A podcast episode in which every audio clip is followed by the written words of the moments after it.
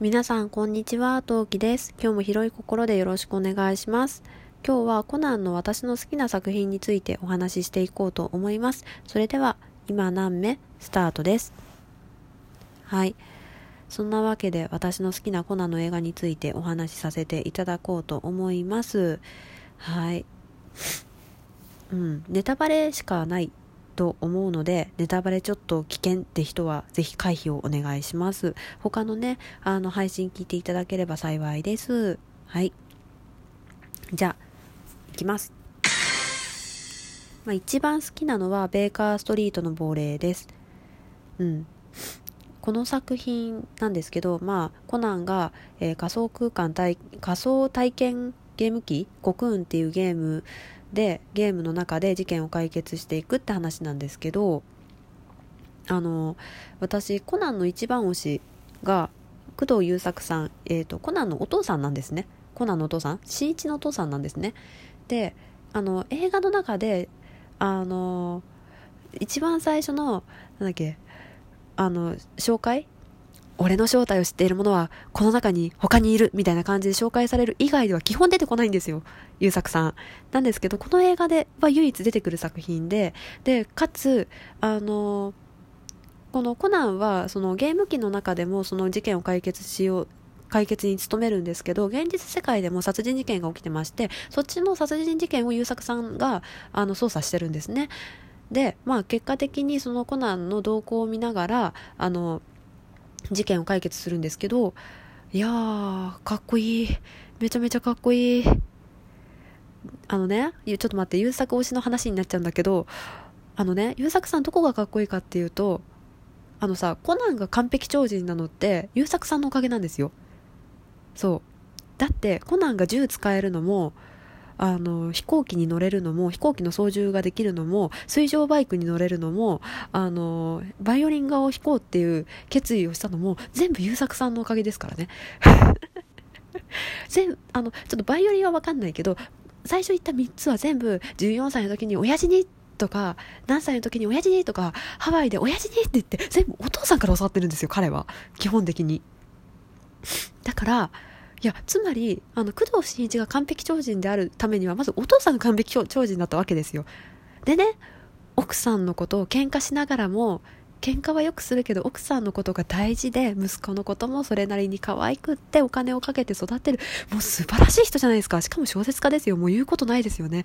ああいい人結婚したい。マジ結婚したい。ああうん。そう、まあ、ちょっとそそんな話はちょっと置いときまして。うん。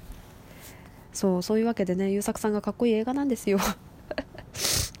でちょっと待って優作さんの話してるとちょっと時間経っちゃうんでこのくらいにしておきますが、えー、とでねコナンの映画の中でもこの作品結構話が重いんですよね。ひなんかうん私そんなに映画をたくさん見てるわけでも評論家なわけでも全くないのにちょっと偉そうなことを言うと一一番質がいいと思います、うん、ストーリーの質がいいと思います。その犯人とか犯人の目的とか犯人犯人？なんか要するに犯人が2人出てくるわけですよ。ゲーム側の犯人とあの現実の犯人が出てくるわけなんですけど、まあ、まあそれのクロスの仕方とかも含めてすごく質がいいなって思います。でねこの時のこの年までかどうかはちょっと分かんないけどあのゲスト声優さんがまだこの時代声優さんなんですよ。なんであの俳優さんとかじゃないんですけどでそのゲスト声優さんがね尾形めぐみさんなんですよ。碇シンジ君の声かな？皆さんが分かりやすいとこで言うと。でそのねシンジ君の声の中の尾形さんなんですけどあのゲームの中でコナンがあの一緒に事件を最後まで解決する男の子の役なんですけどあの最初コナンに心を開いてなくて疑心暗鬼だで高飛車だったのがだんだんだんだん心開いてって柔らかくなっていくんですね。それがすごくねやっぱね上手に演じられてるんですよ。そこも見どころだと思います。うん。やっぱあとねあのコナンはやあのイギリスがのシーンが、まあ、本編も含めてちょいちょい、まあ、オープニングとかも含めてね出てくるんですけど、まあ、すごくよく綺麗に描かれて綺麗っていうかまあなんかうん。書かれ綺麗に書かれていますね。なんかあと霧の都はこういう意味で霧だったんだよとか含めてなんだろうその美しさとその汚さっていうかそなんだろうもやのかかり方とか含めてすごいあの綺麗に表現されていて本当にこの作品はおすすめです。はい。ちょっと一番好きな作品なんで一番時間を割いてみました。じゃあ次2番目に好きな作品ははい。えー、探偵たちのレクイエム10作品目ですね。これこの作品は、まあ、10作品目の記念作品ってことであのその10そのこの映画をやるまでの間のに出てきたアニメに出てきたキャラクターが全員出てくるんですよ。そう。あよ何何何？横浜県警の横溝刑事が好き？あ出てきます出てきます。そう。そういうねすっごい脇役の人も含めてみんな出てくるんですよ。そう。面白いんですよね。でね舞台が横浜なんですよ基本的に。だから私横浜大好きなんでああそこ馬車道とかああここはどこどこだなってなんか思いながら見れるのでそういう意味でもまあ好きなんですけどうん。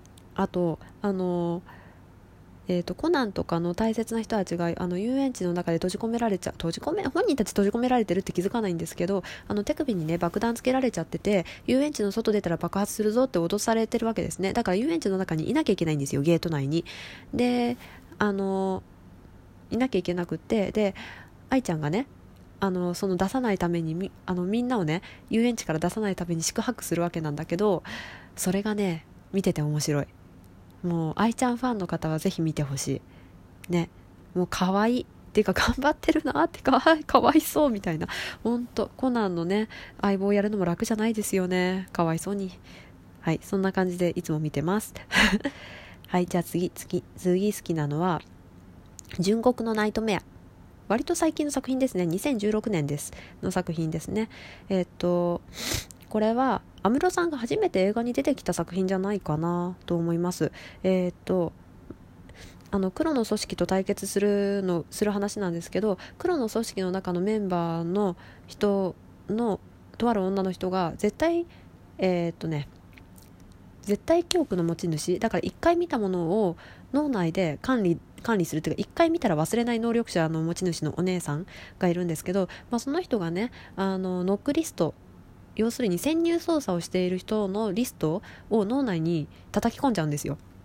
でその人が、まあ、まあ黒の組織だしっていうのでまあ安室さんと赤井さんが、まあ、カーチェイスしながらそのお姉さんあの追っかけるんですけどあのまあ捕まらなくってでもそうこうしてたらそのお姉さん記憶喪失になっちゃうんですね。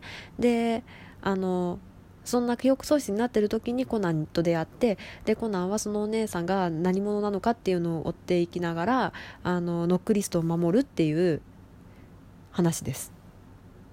なんですけどうん。だから安室さんが初めて出た映画なんでね安室さんファンはねで見逃してる方はぜひ見た方がいいんじゃないかなと思います。そんなメインとしては出てこないんだけどちょこっと出てくるんですよね。しかもちゃんと喋りますよ。あのぜひねうん、そういう意味でもちょっとハラハラドキドキするかなっていう。でねこのお姉さんの最後がラストがほんと切ないんだ。もう本当に胸が締め付けられるんだ。もうね初めて見た時号泣した。うん。もうほんと辛かった最後。うん。でねでもねすっごい辛く辛くてもう切ないんだけど切ないし私号泣したんだけど最後の最後のコナンの一言で大爆笑しちゃった。あのね2週目以降はね悪いんだけどコナンの一言で笑っちゃった。あのじゃあキザすぎるんだよコナンが。あまりにもねキザなセリフを言うの。もうなんだろうこっちが想定してこんなセリフ言ったら面白いなっていうセリフを言ったの。なんかそれがすごく面白い言っちゃは申し訳ないんだけど面白くってすっごい切ないの。だから2周してほしい。見るなら。1周目でまず泣いて2周目でその聞いたさコナンの最後のセリフを聞いてあーって思った後に あーってなる感じの作品です。全然良さが伝わらないね。でもねこれあの純国のナイトメアはとてもなんか最新の作品なんで絵が綺麗なんですよね。あのなんでぜひ見てほしいなと思います。ただねちょっと光が強すぎるからピカチュウショックになっちゃうかなっていうのが若干心配されるのでテレビから離れて明るい場所で見ましょうね。はい。じゃあ次。うんとちょっと時間が減ってきたのでちょこちょこパシパシいきましょうね。次に好きなのは瞳の中の暗殺者。まあこれランちゃんが記憶喪失になっちゃう話なんですけどこれ犯人がねあの井上和彦さんっていう方なんですけどえっ、ー、とそうだな分かりやすいように分からない人に分かりやすいようにナルトのかかし先生アンパンマンのかつぶしマン。えー、っとえー、っとあれは夏目友人帳のにゃんこ先生の人です。まあそもそもさ夏目友人帳のにゃんこ先生を知ってる人はさ普通にさ井上和彦さん自体を知ってるよね。まあいいんですよ。でその人がね犯人やってるんですけどこの人のあの現在の白鳥警部の声をやってる方なんですね。なんで目を閉じてるとまるで白鳥警部が犯人のようです。ちょっと聞こえなんかねちょっと気分的にねなりますねやっぱり。うん。でもこの話も結構面白くってランちゃんのその回想シーンとかあとトロピカルランドの全貌が明らかになったりしてそういう意味でも結構面白いです。ストーリーもねあのストーリーもわりかし好きです。あのランちゃんのお父さんとお母さん小五郎さんとあのエリさんの話なんかもちょいちょいあったりしてなかなか私はとても好きです。はい。でねそうプロポーズが多分サブテーマだと思うんだけどそのねプロポーズのねくだりもなかなか素敵で素敵だし笑えるしいいと思います。これもおすすめしたいと思います。うん。あとねあの突っ込みながらまあコナンって基本的最最新最近の映画は特になんだけど、まあ、突っ込みながら映画を見たいなっていう人はぜひ戦慄のフルスコアを見ていただきたいですね。はい。もうねコナンって基本基本っていうかコナンってあの音痴っていう設定なんですよ。なのに絶対音感持ってるっていうあの私専門家じゃないんで分かんないんだけど分からないんですけどなんで絶対音感持ってない音痴なの？っていうツッコミ。でがすごく入りますね。あといやこんなこと起きないでしょとかさすがに気づくでしょうとかいうことがちょいちょい起きます。はいそんな映画です。さてお時間ですね。今日もありがとうございました。他の配信も聞いてください。